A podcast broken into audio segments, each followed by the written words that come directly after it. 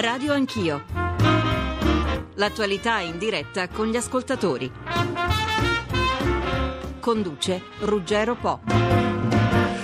Buongiorno a tutti e buongiorno al Ministro degli Esteri Giulio Terzi, benvenuto nei nostri studi. Buongiorno Ministro. Grazie, è un gran piacere essere con lei e saluto molto cordialmente tutti i radioascoltatori. E gli ospiti che questa mattina sono fisicamente con noi, abbiamo i direttori eh, dei giornali, del Tempo, dell'Agi, eh, del nostro giornale, sono fisicamente nei nostri studi, per una volta non al telefono, quindi saluto Roberto Iadicico che è direttore dell'Agi, buongiorno, buongiorno Iadicico. Buongiorno agli ascoltatori. Saluto Mario Secchi che è Buongiorno. con noi. Buongiorno Mario Buongiorno. Secchi. E la parola per cominciare come sempre al mio direttore che è Antonio Preziosi. Buongiorno Ruggero, buongiorno Ministro, grazie per aver accolto il nostro invito. Siamo in tanti, quindi un invito, se mi consente Ministro, un po' tra il serio e il faceto, sia poco diplomatico e molto sintetico nelle sue risposte. Ci piacciono i titoli. Prego? Risponderò monosillabi quando possibile. Est modus in rebus direbbe lei, quindi moderazione anche in questo. Va bene, iniziamo dal G20 della situazione in Europa. Barroso dice che l'Europa non vuole elezioni da nessuno, gli Stati Uniti chiedono al vecchio continente misure per la crescita, la Merkel che viene descritta isolata e accerchiata lascia però il segno nelle decisioni da prendere. Qual è il, in tutto questo il ruolo dell'Italia? Sì, ieri a Los Cabos eh, vi è stato un incontro eh, di grande eh, rilievo eh, fra il Presidente Obama, la partecipazione del Presidente Monti e gli altri principali interlocutori europei, eh, compreso Van Rompuy, eh, la Merkel, Rajoy, eh, e eh, il presidente Hollande. È un incontro eh, nel quale è, emerso eh, una comunità di intenti sulle due sponde dell'Atlantico su eh, misure di crescita, stabilità finanziaria e responsabilità fiscale. Mm. Ed è importante anche che ci sia stata una convergenza eh, fra i principali europei e il presidente americano anche sulla necessità eh, di eh, lavorare nell'Eurozona eh, su un'architettura finanziaria più integrata che comprenda una supervisione del sistema bancario, misure di ricapitalizzazione e di assicurazione sui depositi, ma che anche le prospettive di crescita vengano tenute in forte evidenza. Ecco, questo è il percorso col quale allo Scabos eh, si è eh, convenuto di mirare al prossimo Consiglio europeo. Il ruolo dell'Italia è un ruolo di grande stimolo e eh, di grande convinzione che la nuova eh, situazione determinatasi prima con le elezioni francesi e adesso con questo passo avanti verificatosi in Grecia con la mm, possibilità mm. di un governo di coalizione che speriamo, speriamo, possa vedere la luce entro oggi, ecco che le, eh, i presupposti politici siano fa- ragionevolmente favorevoli a un consolidamento strutturale dell'euro. Ma tra Francia e Germania da che parte pende il nostro ago della bilancia? La Germania ha una posizione eh, basata eh, oramai da, dal momento del negoziato del Fiscal Compact eh, sulle, eh, sugli obiettivi di risanamento di bilancio e di sostenibilità eh, dei bilanci pubblici, soprattutto per i paesi più indebitati. Eh, il fatto nuovo, l'arrivo di un governo francese, fra l'altro sostenuto da un'ampia, una forte maggioranza parlamentare, mm crea, eh, una, dà una chance molto forte all'adozione di misure di crescita che siano concordate eh, da tutti i paesi europei. Ecco, io credo anche i segnali che sono venuti in questi pur, conoscendo i punti fermi delle posizioni tedesche, io credo che all'interno, all'interno del mondo tedesco e all'interno anche del, della, eh, dell'equipe di governo si stia maturando il convincimento che è la direzione da prendere. Eh, insieme al collega Westerwelle ad esempio, negli ultimi giorni abbiamo discusso un documento sulla visione dell'Europa che va un po' al di là dei ragionamenti contingenti che stiamo facendo appunto sulla governance economica, ma in questo documento, proprio su mio impulso, eh, si è eh, riconosciuto appunto che la dimensione della crescita è assolutamente prioritaria. Credo che siano dei segnali da cogliere. Lei è un uh, grande conoscitore degli Stati Uniti, dell'America. Eh, cosa sta succedendo con Obama? C'è stato qualche nervosismo dopo l'annullamento dell'incontro del Presidente con eh, i leader europei? I paesi eh, del cosiddetto BRICS stanno assumendo sempre più un ruolo da protagonisti? C'è qualcosa che non va?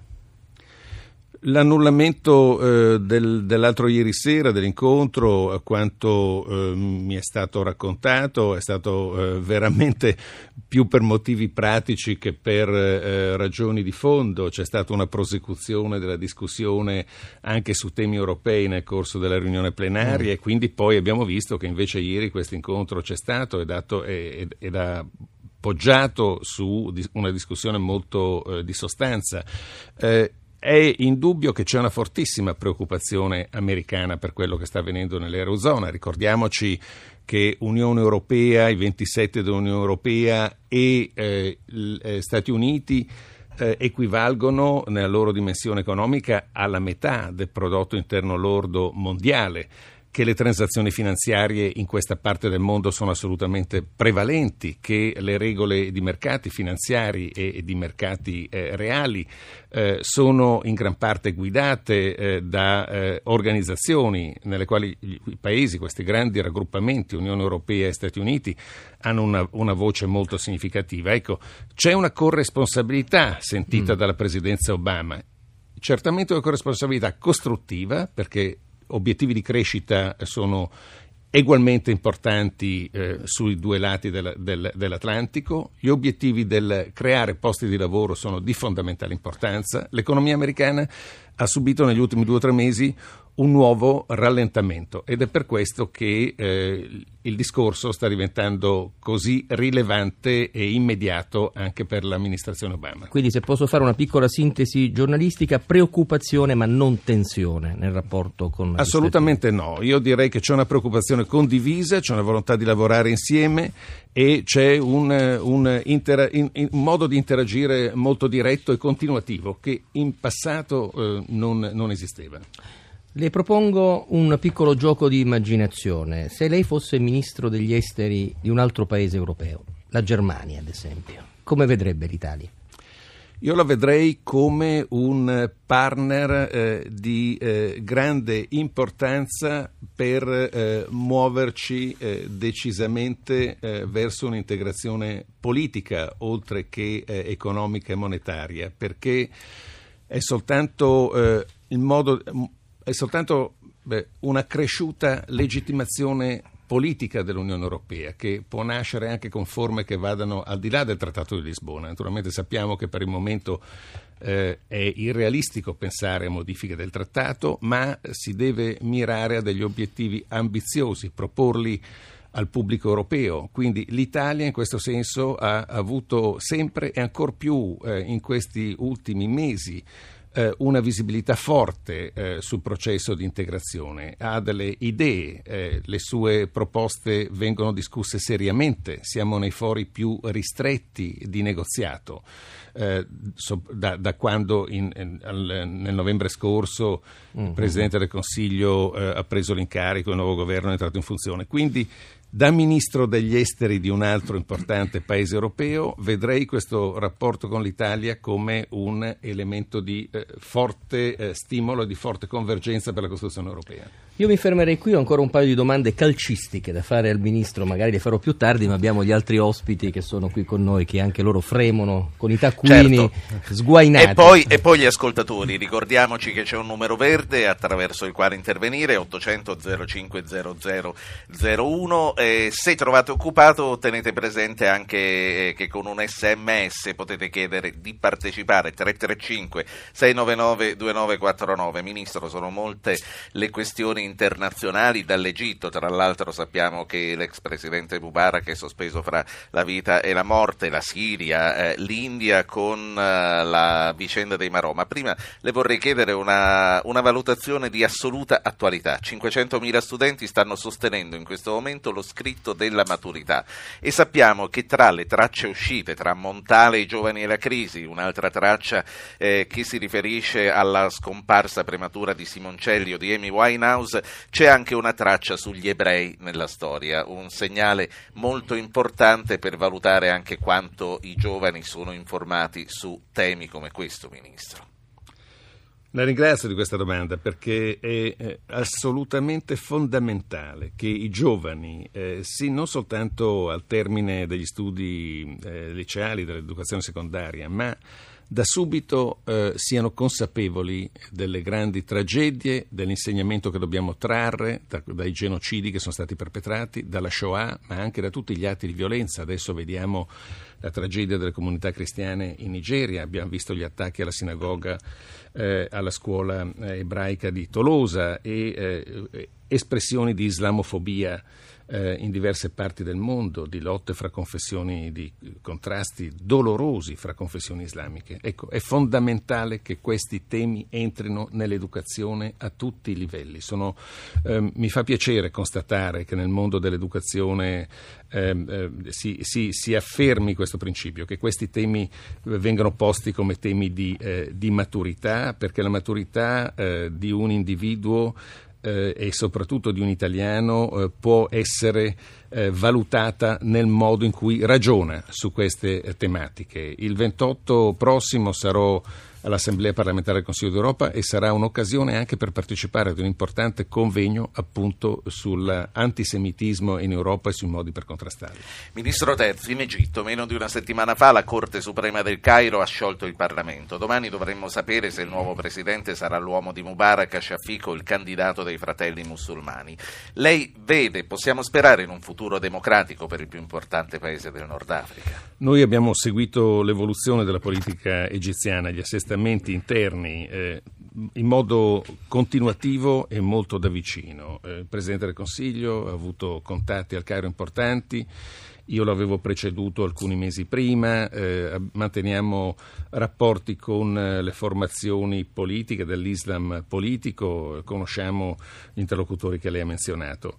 Eh, io ho fiducia eh, nel futuro dell'Egitto, eh, non potrebbe essere diversamente, l'Egitto si deve stabilizzare eh, su modelli di società democratica, rispettosa delle minoranze, sottolineo questo aspetto, rispettosa di tutte le minoranze, lì c'è una grande comunità copta, fra l'altro, che eh, eh, ha una sua storia importantissima, elemento e componente dell'Egitto moderno. Eh, e eh, in, in, questo eh, dobbiamo anche vedere la necessità di sostenere questo percorso. L'Unione Europea con eh, interventi di natura economica, spostando il partenariato eh, dal partenariato globale al quale eravamo abituati, un partenariato sempre più mediterraneo, con nuove risorse nel, nel quadro anche sì. pluriennale. E tutte queste, eh, queste linee di direzione che l'Italia sostiene molto. L'Egitto è un grandissimo paese determinante per la stabilità del Medio Oriente e del Mediterraneo. Ecco, spero che ci sarà il tempo in quest'ora che abbiamo a disposizione di parlare anche e di sapere che cosa eh, il nostro Paese sta facendo per la tutela delle minoranze religiose. Io vorrei dare a questo punto la parola ai nostri due ospiti, direttori dell'Agi e del Tempo. Roberto Iadicicco, prego. Eh, Ministro, eh, vorrei tornare a, a, un tema economico che interessa e che coinvolge comunque il Ministero degli Esteri.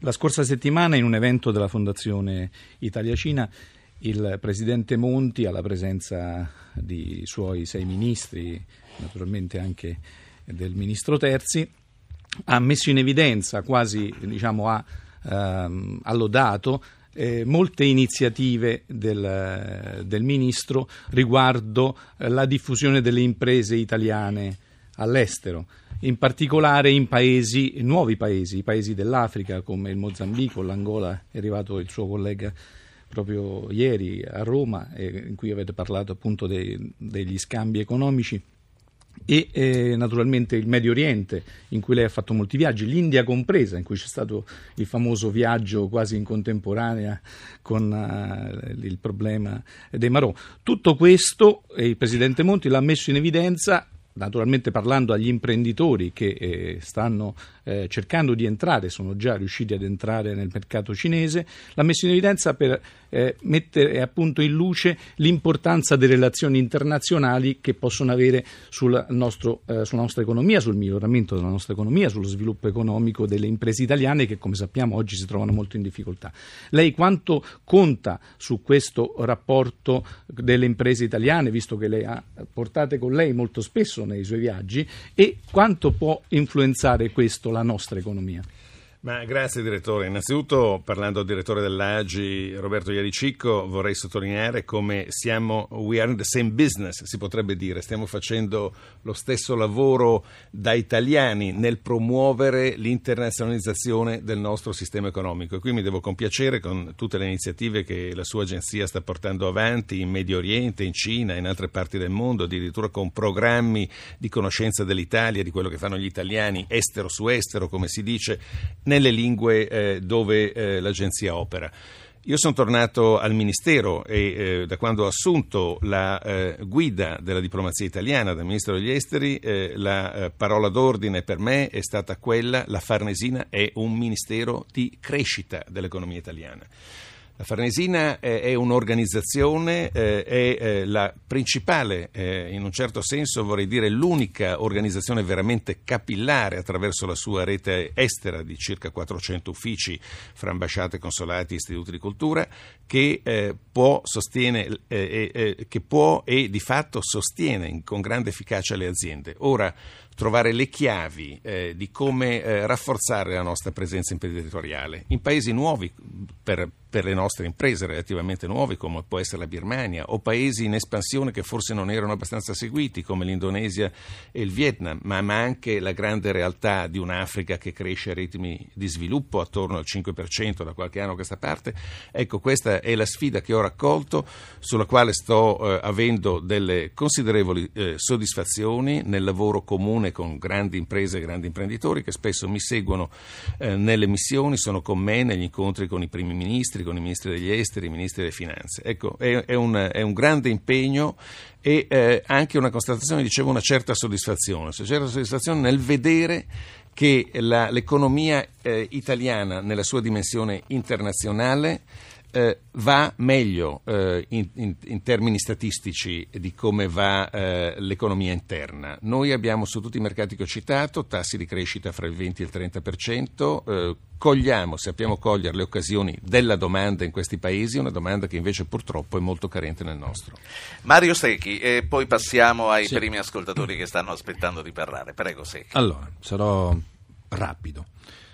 Quando andremo via dall'Afghanistan e quando dal Libano?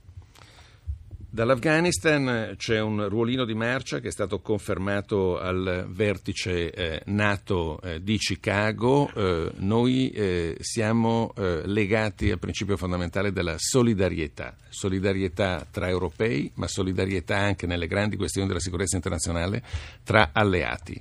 Eh, il ripiegamento delle nostre forze avverrà in una fase di progressiva transizione delle responsabilità militari alle forze afghane.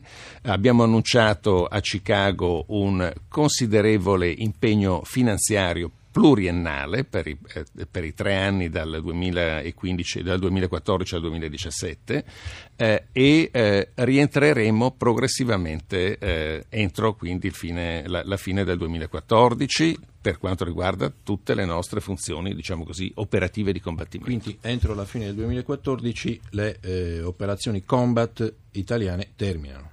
Esattamente. Esattamente, dall'Afghanistan. E in Libano? E in Libano eh, abbiamo eh, una, siamo orgogliosi di quello che abbiamo fatto in Libano. L'Italia è stato il paese che ha ideato e trainato l'operazione Unifil 2. Sì, è nostra, da allora è nostra, abbiamo avuto il primo comando, abbiamo, siamo stati richiesti di riprendere responsabilità di comando col generale Serra, stanno andando molto bene. Un quadro eh, è un quadro eh, che eh, è ancora eh, più fragile dopo tutto quello che sta avvenendo in Siria, col, in qualche modo Quindi lì siamo costretti a arrestare, mi pare di capire. Eh, io penso proprio di sì, eh, a meno che non si verificano delle condizioni di cui adesso. Sintesi giornalistica. Intendo, intendo, fra l'altro andare nel paese nei prossimi Sintesi giorni. giornalistica abbiamo due notizie. La prima è che andiamo via dall'Afghanistan nel 2014, la seconda è che restiamo in Libano a tempo indefinito finché non si chiariscono le cose. Esatto? Direi di sì. In Siria Prego. ci andremo e come? In Siria ci siamo già, sia pure con una presenza abbastanza simbolica di alcuni osservatori nel quadro eh, della missione eh, legata all'attuazione del piano Annan. Eh, siamo disponibili per eh, continuare a contribuire se ci fosse una nuova risoluzione del Consiglio di sicurezza che eh, dia un più possibilità questa forza di osservatori di essere più presente all'interno del paese. È chiaro che per adesso ha una sua capacità puramente simbolica. Io da diverse settimane sto eh, auspicando e sto lavorando anche con molti, con i principali partners europei, eh, di, eh, per, eh, affinché eh, si eh, coinvolga maggiormente la Russia e la si convinca di tutti i vantaggi che la stessa Russia potrebbe avere nel trovare una soluzione politica, una po- soluzione politica che però dovrebbe poi essere monitorata da una presenza più significativa di, eh, di, osservatori dell'ONU. E mi sembra di capire che è proprio della Siria che vuole parlare il primo ascoltatore cui diamo il microfono questa mattina, che è Mario, che chiama da Milano. Signor Mario, prego. Buongiorno, Ma il discorso Siria, la mia impressione è che prima o poi bisognerà intervenire. Ritengo che operazioni tipo l'UNIFIL so, che vanno bene in Libano non siano applicabili alla Libia e se mai si dovesse intervenire non, occorre evitare l'errore che è stato fatto a Sarkozy sulla Libia ma intervenire a, a livello NATO. E solo Italia o Francia o Italia o Spagna o anche, o anche Russia sono tutti minestroni che non, non servono. A un certo punto bisogna capire su questo discorso della Siria se la situazione si evolve favorevolmente grazie all'unione dei paesi arabi oppure se la situazione richiede, dovesse richiedere interventi sì. militari. Grazie. Grazie a lei, signor Mario, Ministro. Ecco, lei ha citato, la ringrazio per le sue osservazioni, soprattutto il riferimento finale che ha fatto alla Lega Araba. La Lega Araba è un interlocutore fondamentale, nessuno meglio di questi 22 paesi che oramai eh, lavorano eh, in, in, modo diverso, sono moli, politicamente molto più efficaci, non lavora più per consenso ma, lavora, ma prendono decisioni a maggioranza. D'altra parte la prima missione di osservatori è stata lanciata proprio dalla Lega Araba. Ecco, eh, è una questione innanzitutto dei paesi eh, della regione. Eh, io eh, sono anche convinto che eh, per il caso siriano eh, non ci si possa limitare ad un contesto eh, NATO ed europeo, ma debba essere un contesto più ampio eh, che non può che essere quello del Consiglio di sicurezza delle Nazioni Unite. E per un motivo molto semplice, eh, qui abbiamo una presenza radicata, diciamo con eh, una sua visione strategica eh, di un grande paese membro permanente del Consiglio di sicurezza che è la Russia. Eh, non solo, ma c'è un altro importante collegamento strategico che è quello fra la Siria e l'Iran. Di conseguenza è difficile immaginare in un contesto del genere, anzi direi impossibile, una riedizione dell'operazione libica. Non credo che sia un modello attuabile se non a costi immensi di conflagrazioni regionali.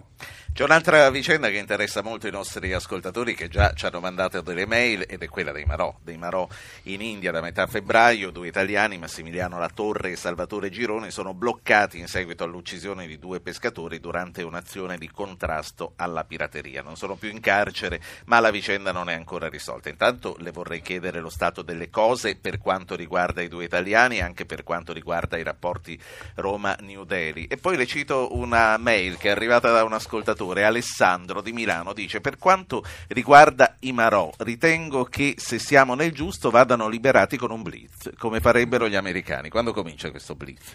Fra cinque minuti? Eh, ci sono molti casi eh, di eh, anche americani e cittadini di altri paesi eh, che sono stati eh, liberati e riportati in patria dopo mesi e mesi di, di, faticosi negoziati. Io ricordo per esempio alcuni episodi avvenuti in Pakistan dove la, la soluzione del Blitz non è stata certo quella presa da importanti paesi a noi amici. Eh, eh, escludo eh, una soluzione di questo tipo.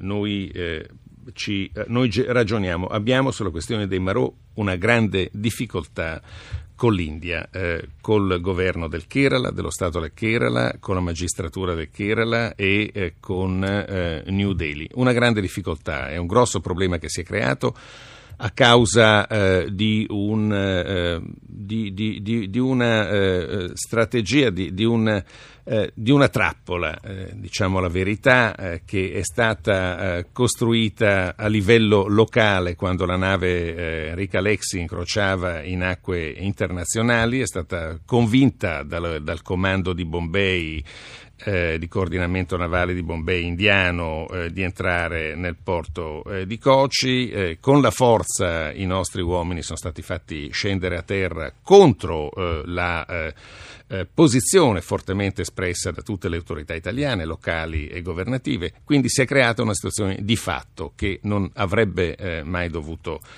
crearsi. A quel punto è chiaro che non si può eh, radicalmente cambiare il corso dei rapporti fra due grandi paesi amici, due grandi società, eh, due enormi eh, centri di eh, eh, eh, attività e di cooperazione politica come sono l'Italia e l'India in tutti i contesti internazionali. Ma questa indubbiamente è un'ombra che va rimossa rapidamente. I nostri uomini devono, a casa, devono tornare a casa rapidamente. E dove siamo? Noi siamo al punto in cui ci sono stati dei progressi significativi sul piano eh, della, eh, delle procedure legali eh, in, in, Kerala.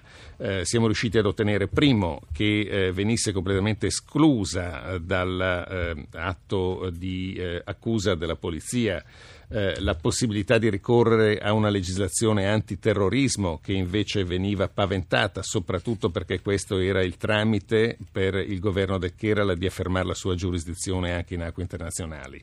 Eh, la seconda cosa alla quale stiamo lavorando è la derubricazione del titolo di reato, casomai in omicidio colposo, eh, ma questo è un, un aspetto che riguarda il processo penale che si è appena iniziato nelle sue fasi, eh, diciamo, eh, dibattimentali procedurali, processo penale che eh, eh, è eh, seguito da un team di difesa molto qualificato dei due Marò. Poi c'è l'altra dimensione del ricorso alla Corte Suprema che il governo italiano ha fatto in quanto governo italiano sul processo della, della eh, giurisdizione, quindi il riconoscimento della giurisdizione italiana sulla vicenda e eh, sulla eh, questione della liberazione su cauzione, perché noi vogliamo avere dalla Corte federale suprema anche una conferma di questo status dei Marò in modo da poterne ottenere il rientro in Italia. Ecco, è questo il punto al quale siamo, c'è un impegno ora per ora eh, di tutti i ministri interessati, il Presidente del Consiglio ne ha parlato ripetutamente col Primo Ministro indiano, io stesso con i miei omologhi, così come il Ministro della Difesa, e, eh, ed è un negoziato su quale ho dei, eh, dei motivi di fiducia. Due minuti di pubblicità e poi ritorniamo in studio 800 05 0001 il numero verde per intervenire. Di nuovo in studio con noi in diretta in studio il ministro degli esteri Carlo Terzi, sono con noi il nostro direttore Antonio Preziosi, il direttore del Tempo Mario Secchi, il direttore dell'Agi Roberto Iadicicco e poi ci sono gli ascoltatori che aspettano di intervenire. Io chiedo velocità e sintesi a tutti per poter dire il maggior numero di cose possibili e sono ancora tante. Direttore Preziosi. Calcio e politica, Ministro. Domenica prossima l'Italia gioca in Ucraina dopo la vicenda dell'ex premier Timoshenko ha sollevato più di una par- perplessità sulla partecipazione delle autorità europee. Andrà a vedere la partita? Eh, stiamo seguendo la questione di Julia Timoshenko, eh, ne abbiamo parlato in occasione della visita del Capo dello Stato a Varsavia, io ne ho avuto modo di parlare col collega Sikorski. Stiamo seguendo eh, anche qui eh, molto da vicino le condizioni, il trattamento alla Timoshenko che è mantenuta in, un, una, in una, clinica e sembra eh, che ci siano delle condizioni di maggior sollievo in questi ultimi giorni. Eh, teniamo eh, ben chiaro il punto che eh, la partecipazione delle squadre alle, alle, alle competizioni, alle gare di, di, Kiev non è mai stata posta in discussione.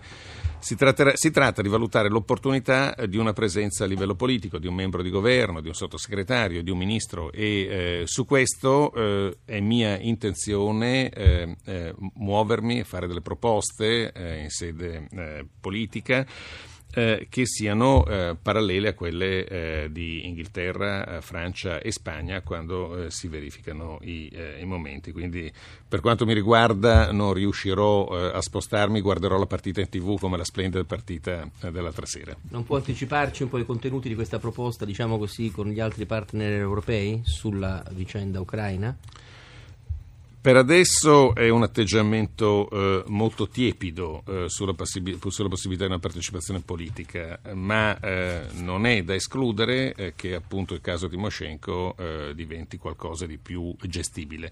Mm. C'è un, pu- un, altro punto eh, di grande rilevanza che abbiamo tratto anche dai suggerimenti, dalle valutazioni di un partner così vicino all'Ucraina come la Polonia, è che eh, dobbiamo fare di tutto sul piano dei rapporti eh, fra eh, Ucraina ed Unione Europea per incoraggiare il governo ucraino, il mm. pubblico ucraino, le istituzioni ucraine ad avvicinarsi sempre di più all'Europa. Quindi non facciamo passi pa- falsi su casi specifici. Se l'Italia andasse in finale, lei vedrà comunque la partita in televisione? Dipenderà eh, dalla distanza che mi eh, eh, separerà dal luogo dove si tiene la partita. Mario Secchi, di nuovo il microfono a te. Sì, mm, sempre cercando di stare sulle cose concrete. Dunque, mm, la Germania ci dice che dobbiamo fare i compiti a casa. Benissimo. Come se noi non avessimo fatto niente per salvare altri paesi, i famosi bailout. In realtà non è così. Il pubblico dovrebbe sapere che noi abbiamo speso o spenderemo circa 35 miliardi per salvare la Grecia e il giorno in cui gli spagnoli chiederanno eh, l'accensione della linea di credito per le loro banche si parla di un nostro contributo che oscilla tra i 12 e i 18 20 miliardi, ancora non è stato quantificato, ma diciamo sono, questo è il range. Quindi noi parliamo per queste due operazioni di un contributo di 50 miliardi. Ma non è che ci sta costando un po' troppo l'Europa, Ministro Terzi?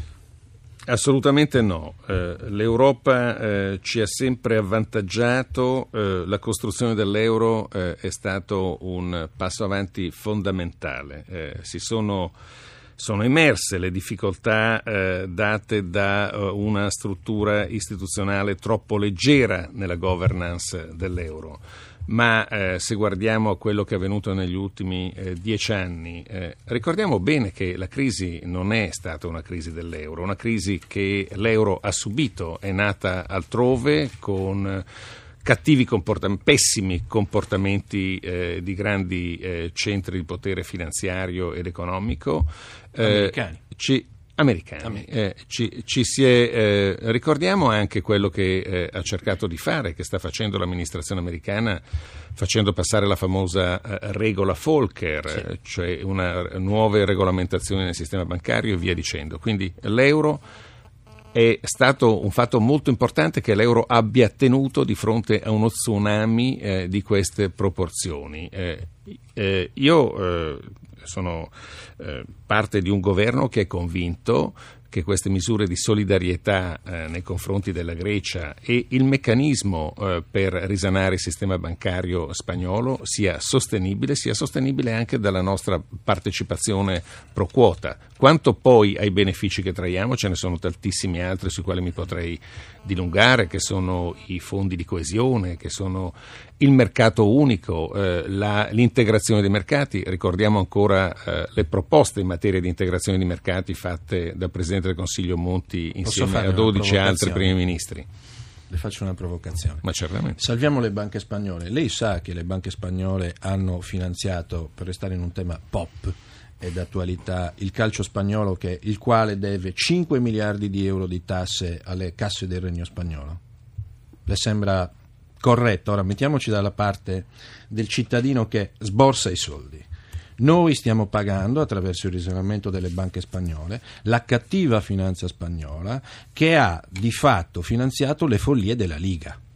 Questi ragionamenti sono stati fatti eh, con anche dovizie di particolari dettagli per quanto riguarda le Olimpiadi eh, in, Grecia in, Grecia e molte altre cose. Eh, c'è un problema eh, fondamentale di eh, supervisione dell'attività bancaria certo. e la supervisione deve spostarsi dal livello nazionale a quello comunitario, così come le capacità di intervento e eh, le capacità anche di ricapitalizzazione. Sono tutti temi sui quali il governo italiano è fortemente impegnato e, e mi sembra che comincino a fare veramente breccia a Bruxelles.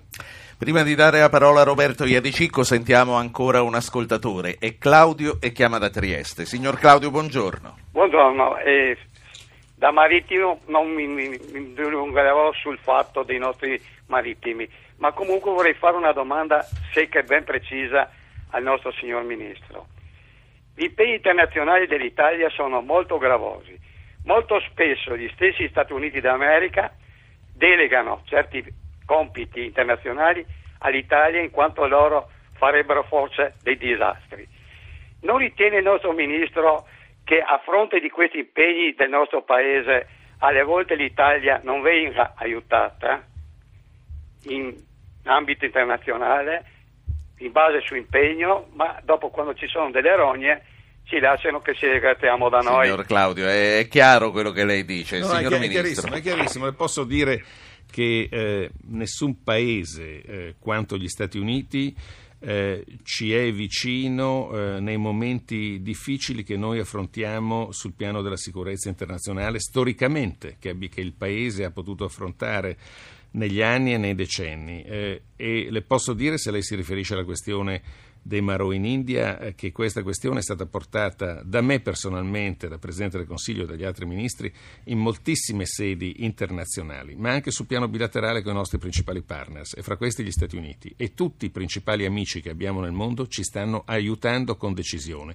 Quindi non sono eh, negativo quello che io ho visto in questi mesi sulla questione così difficile dei nostri uomini che sono indebitamente trattenuti in Kerala è stato un grande sostegno, amicizia, ma sostegno pratico di pressioni e di interventi che stanno facendo a nostro favore. C'è un altro Claudio, questo chiama da Prato. Signor Claudio, buongiorno. Buongiorno a lei, signor Po. Eh, andiamo un pochino sul leggero. Eh, veda, signor Ministro, io ho molta simpatia per lei, però lei mi somiglia un pochino al cadetto di Sensire che esce Sen- da Sensire nel 1820 che sa che non avrà il bastone di maresciallo perché gli manca un Napoleone. In, in, che senso? Nel senso che è chiaro che lei non ha un compito facile in un mondo post, perché vi manca il punto di riferimento, cioè vi mancano le grandi potenze, perché queste sono state devastate dagli ultimi ventenni, dal ventennio che è passato. E questa mancanza si, riverbera in tutte le manifestazioni del, delle, delle, delle, delle, attività di un, di un, ministro degli esteri, perché questa, diciamo, questa incapacità di coloro che sono state grandi potenze di cambiare sì. la loro ottica è, è drammatica è devastante in un mondo che sta diventando... Vuole approfittare anche per fargli una domanda al Ministro? Eh, questa era se, se questa, non questa. Si, se non si Grazie. un, un cadetto di. Grazie, la, Grazie la, Claudio. Mi, mi, piace molto l'immagine del cadetto di Sensire, avevano delle belle divise, purtroppo Napoleone ha fatto una grande epopea ma poi non ha avuto, c'è stata la restaurazione dopo, questo era le, l'equilibrio delle potenze come diceva Henry Kissinger subito dopo che ha riportato anche per il nostro paese, ha ritardato di 30 anni, poi 40 l'un, l'un, l'unificazione nazionale. Sì, lei ha perfettamente ragione, ci siamo mossi da un mondo bipolare che viveva eh, sotto la minaccia costante di un olocausto globale nucleare che era poi però riuscito ad ottenere delle regole del gioco anche sul piano del disarmo degli armamenti strategici, delle regole. E, e ci siamo mossi con una globalizzazione che ha visto emergere delle nuove straordinarie realtà, appunto parlavamo in termini problematici dell'India ma anche della Cina, del Brasile, la stessa Russia si è ricollocata, risituata con delle ottiche completamente diverse. Ecco, dobbiamo vigilare ogni giorno a che non rinascano eh, idee di guerra fredda, di giochi a somma zero, di qualcuno che eh, fa i dispetti o pensa di avere eh, dei vantaggi dove gli altri hanno dei problemi. Ecco, non è più il mondo di oggi, noi dobbiamo guardare al futuro. Da Ministro degli Esteri eh, guardo al futuro eh, in questo senso, eh, maggior collegamento, maggior rapporto, decisioni insieme agli altri, siano gruppi ristretti o siano tanti. Eh, nell'antiterrorismo, per esempio, qualche giorno fa abbiamo fatto una riunione molto importante a Istanbul, c'erano 32 paesi di tutte le aree del mondo più importanti per questa cosa, dal sud-est asiatico, dal Corno d'Africa al Sahel. Eh, ecco, la sfida del terrorismo può essere soltanto una sfida condivisa, fatta insieme, che tocca la repressione, la prevenzione, ma anche la formazione delle nostre società. Roberto Iadicicco, Aggi. Ministro, mi dà l'occasione perché stavo proprio per chiederle questo riguardo al Forum Globale per la lotta al terrorismo eh, che, a cui lei ha partecipato 15 giorni fa a Istanbul. Ehm, L'Italia è stata vittima ultimamente di una serie di atti terroristici, eh, alcuni attribuiti naturalmente agli anarchici, eh, qualcun altro con dubbio, l'ultimo pensavamo molte cose, poi alla fine, eh, anche se non chiaro, si è verificato, si è manifestato come un atto singolo. Ehm, esiste una minaccia interna all'Italia, ma esiste ancora una minaccia internazionale di cui più o meno parliamo poco ormai, soprattutto sulla stampa. Secondo lei l'Italia eh, corre rischi ancora dal terrorismo internazionale? Da che parte viene questo terrorismo internazionale? Che tipo di rischi? se ci sono obiettivi che avete considerato che in Italia per il tipo di terrorismo internazionale sono più sensibili di altro e che quindi questi obiettivi vengono ancora controllati in maniera particolare. Ministro. Ecco, il tema della sicurezza è fondamentale, sicurezza interna e sicurezza internazionale eh, sono eh, le due facce di una stessa medaglia, nessun paese eh, ne è esente eh, neanche il paese che può pensare di avere dei motivi di simpatia, di rapporti cordiali con tutti. I terroristi agiscono su altri metri. La jihad è una di queste forme, ma ne esistono diverse altre. Non possiamo neanche identificare con una provenienza questi rischi certamente eh, esistono e l'Italia eh, è stata eh, e, e, può essere eh, oggetto di, eh, di, questi fenomeni.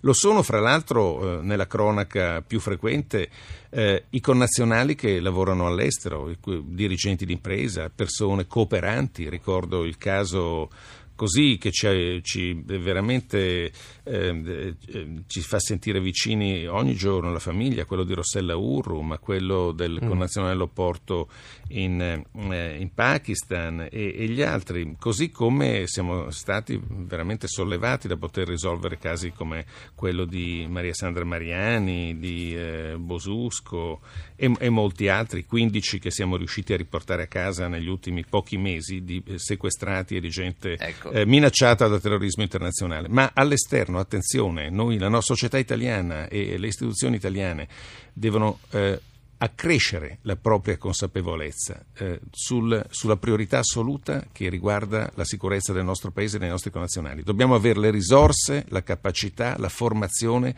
per lavorare veramente sul piano del contrasto al terrorismo internazionale. Ecco, Ministro, io vorrei riagganciarmi proprio a questo riferimento che lei ha fatto a Rossella Urru. Eh, c'è una campagna, tra l'altro su internet, su Twitter, dove lei è molto attivo, tra l'altro con dei messaggi quotidiani e questo è molto importante anche nella sua strategia di comunicazione. A questo punto ah, vorrei chiedere più nei dettagli come ci stiamo muovendo per portare a casa Rossella Urru, se ritiene che queste interferenze della rete possano anche in un qualche modo modo aver ostacolato le trattative che erano in corso e forse erano arrivate ad un certo punto. E poi vorrei portarla a parlare della tutela delle, min- delle minoranze religiose, perché gli atti di persecuzione contro i cristiani in varie aree del mondo hanno ben pochi precedenti oggi.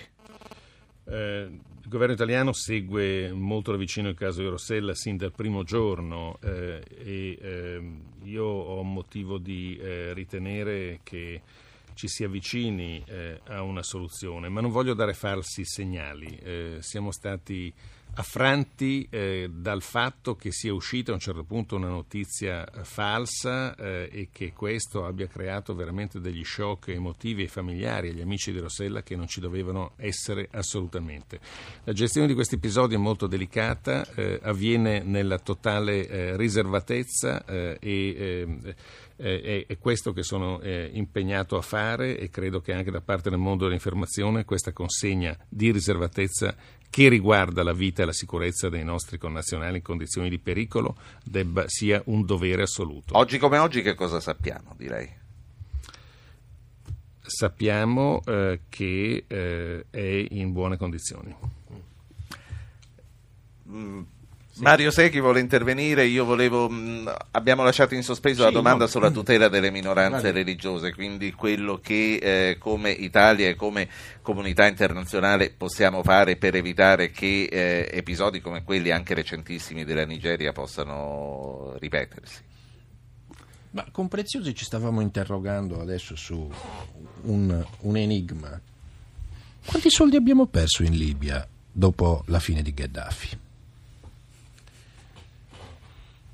Quanti ne avremmo persi eh, se il regime di Gheddafi fosse rimasto con un atteggiamento catastrofico per la sua popolazione, con distruzione dimisurata di Bengasi, azzeramento di questo paese. Noi eh, siamo il primo partner della Libia, siamo intenzionati a rimanerlo, ma non è che siamo intenzionati per sogni, siamo intenzionati nelle cose che vediamo dinanzi a noi, nei rapporti col CNT, nei rapporti con circa 40 partiti e leaders libici. Avete eh, fatto stiamo... una stima? Dei soldi, Sì, eh, dei, del dei- dei soldi del business non c'è business perso, eh, c'è eh, un meccanismo per la risoluzione dei crediti pregressi, cosiddetti crediti storici, eccetera che era già un negoziato in corso ai tempi di Gheddafi, Eh, abbiamo dei grandi progetti infrastrutturali che vanno avanti, abbiamo un fortissimo rapporto sul piano dell'energia che è stato mantenuto ed è ripreso. Il Green Stream, ha, cominci- ha continu- ha cominciato a funzionare da diversi mesi a, a, eh, volume, a capacità piena e eh, molte operazioni nuove come quella del controllo integrato delle frontiere, come quella eh, del dell'organizzazione dei porti per il eh, controllo anche marittimo, eccetera, sono anche eh, elementi nuovi che stiamo portando avanti. Siamo molto impegnati sul piano sociale, eh, assistiamo eh, i feriti, diverse centinaia di feriti per i quali abbiamo programmi con, nostra, con il nostro Ministero della Salute e con le regioni ed è quindi un rapporto molto forte. La Libia eh, continuerà ad essere un partner in crescita con un'economia che sarà sicuramente facilitata da questa sterzata nel paese. Sempre, sì, no, no, solo per prego. tradurre. Eni va avanti, Finmeccanica, i piani che aveva vanno avanti. E tutte le aziende, eh, le migliaia di aziende che sono interessate alla Libia vanno avanti. Io personalmente conosco anche titolari di piccole e medie aziende che hanno ripreso a dare delle forniture anche con pagamenti immediati. Eh, Libia e anche, anche flussi migratori e tra l'altro oggi il ministro Cancellieri, leggiamo in un'intervista sulla stampa, dice non ci saranno respingimenti. Oggi tra l'altro è la giornata mondiale del rifugiato. Eh, da questo punto di vista quali saranno le politiche italiane?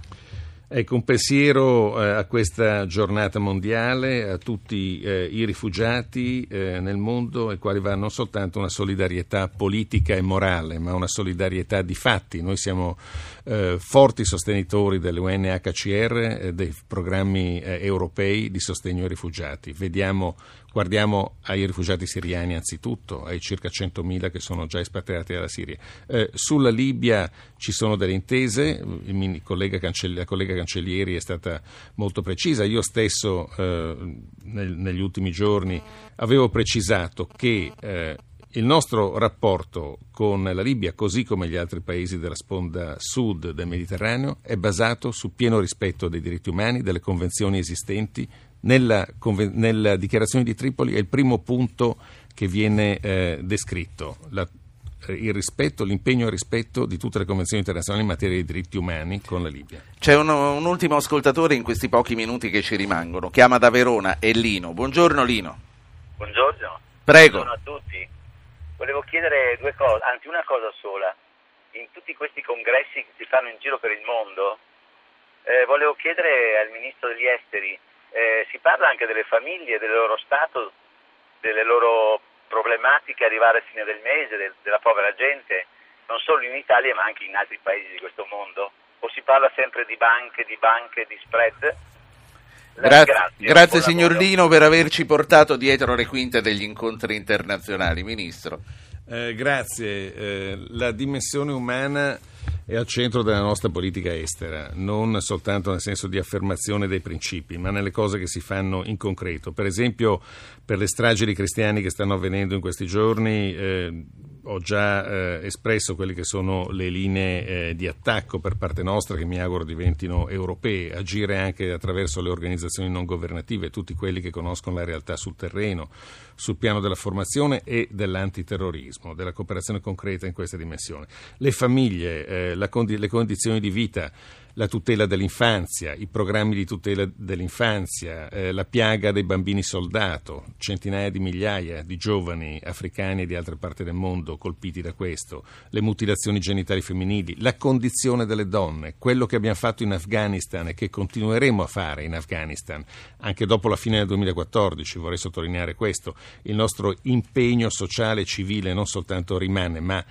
eh, si accresce in, in quella dimensione. La tutela delle donne come parte condizione fondamentale della famiglia, dell'infanzia e del benessere, del benessere dei paesi nei quali operiamo. Ministro, per concludere sulla Libia, avevo lasciato in sospeso un'ultima domanda che le volevo fare. C'è notizia di flussi di immigrati in arrivo in questi giorni? Per il momento no, anche la collega Cancellieri ha parlato di una netta diminuzione rispetto all'anno scorso, da 34.000 dell'anno scorso siamo a circa 3.000, ma certo è una vigilanza alta che dobbiamo mantenere. Quando ho incontrato il collega libico qualche settimana fa, eh, Ben Kayal, a Roma eh, lui mi ha accennato a un rischio che addirittura i rifugiati dalla Siria possono, decine di migliaia, che possano passare attraverso l'Egitto e poi essere vittime di eh, trafficanti eh, di, di, eh, di, migranti, di immigrazione illegale eh, che, che possano venire da noi. Quindi vigilanza e cooperazione. Un minuto, Antonio Preziosi. Eh, Ministro, una domanda che le tocca perché tocca a tutti i ministri del governo Monti e toccherà allo stesso Presidente del Consiglio quando verrà a trovarci. Cosa farà a maggio 2013? Guardi, talme... la, la, domanda è, è, molto interessante anche se, se mi sorprende, ma eh, sono talmente eh, preso eh, nel fare ogni giorno cose utili e importanti per il mio paese che non riesco veramente a pensare al dopo. E non è tentato da una candidatura, da un'avventura politica nel 2013 in poi? Aspetto i suoi suggerimenti. allora, un'offerta di consulenza gratuita. Ma c'è qualcuno tra i suoi colleghi che le pare particolarmente tentato invece? Devo dire che non è un argomento eh, di cui si parla, eh, mi riesce difficile entrare eh, nella mentalità eh, dei miei colleghi, ho una grande stima di ognuno di loro, il domani do- che dobbiamo pensare è quello degli italiani, non il nostro. Abbiamo concluso, il ministro degli esteri Giulio Terzi è stato questa mattina con noi, ringraziamo per essere stati con noi anche Roberto Iadicicco e Mario Secchi che sono direttore dell'agenzia di stampa Agi e del Tempo. Grazie infinite a tutti, un cordialissimo saluto. A, a domani. Presto.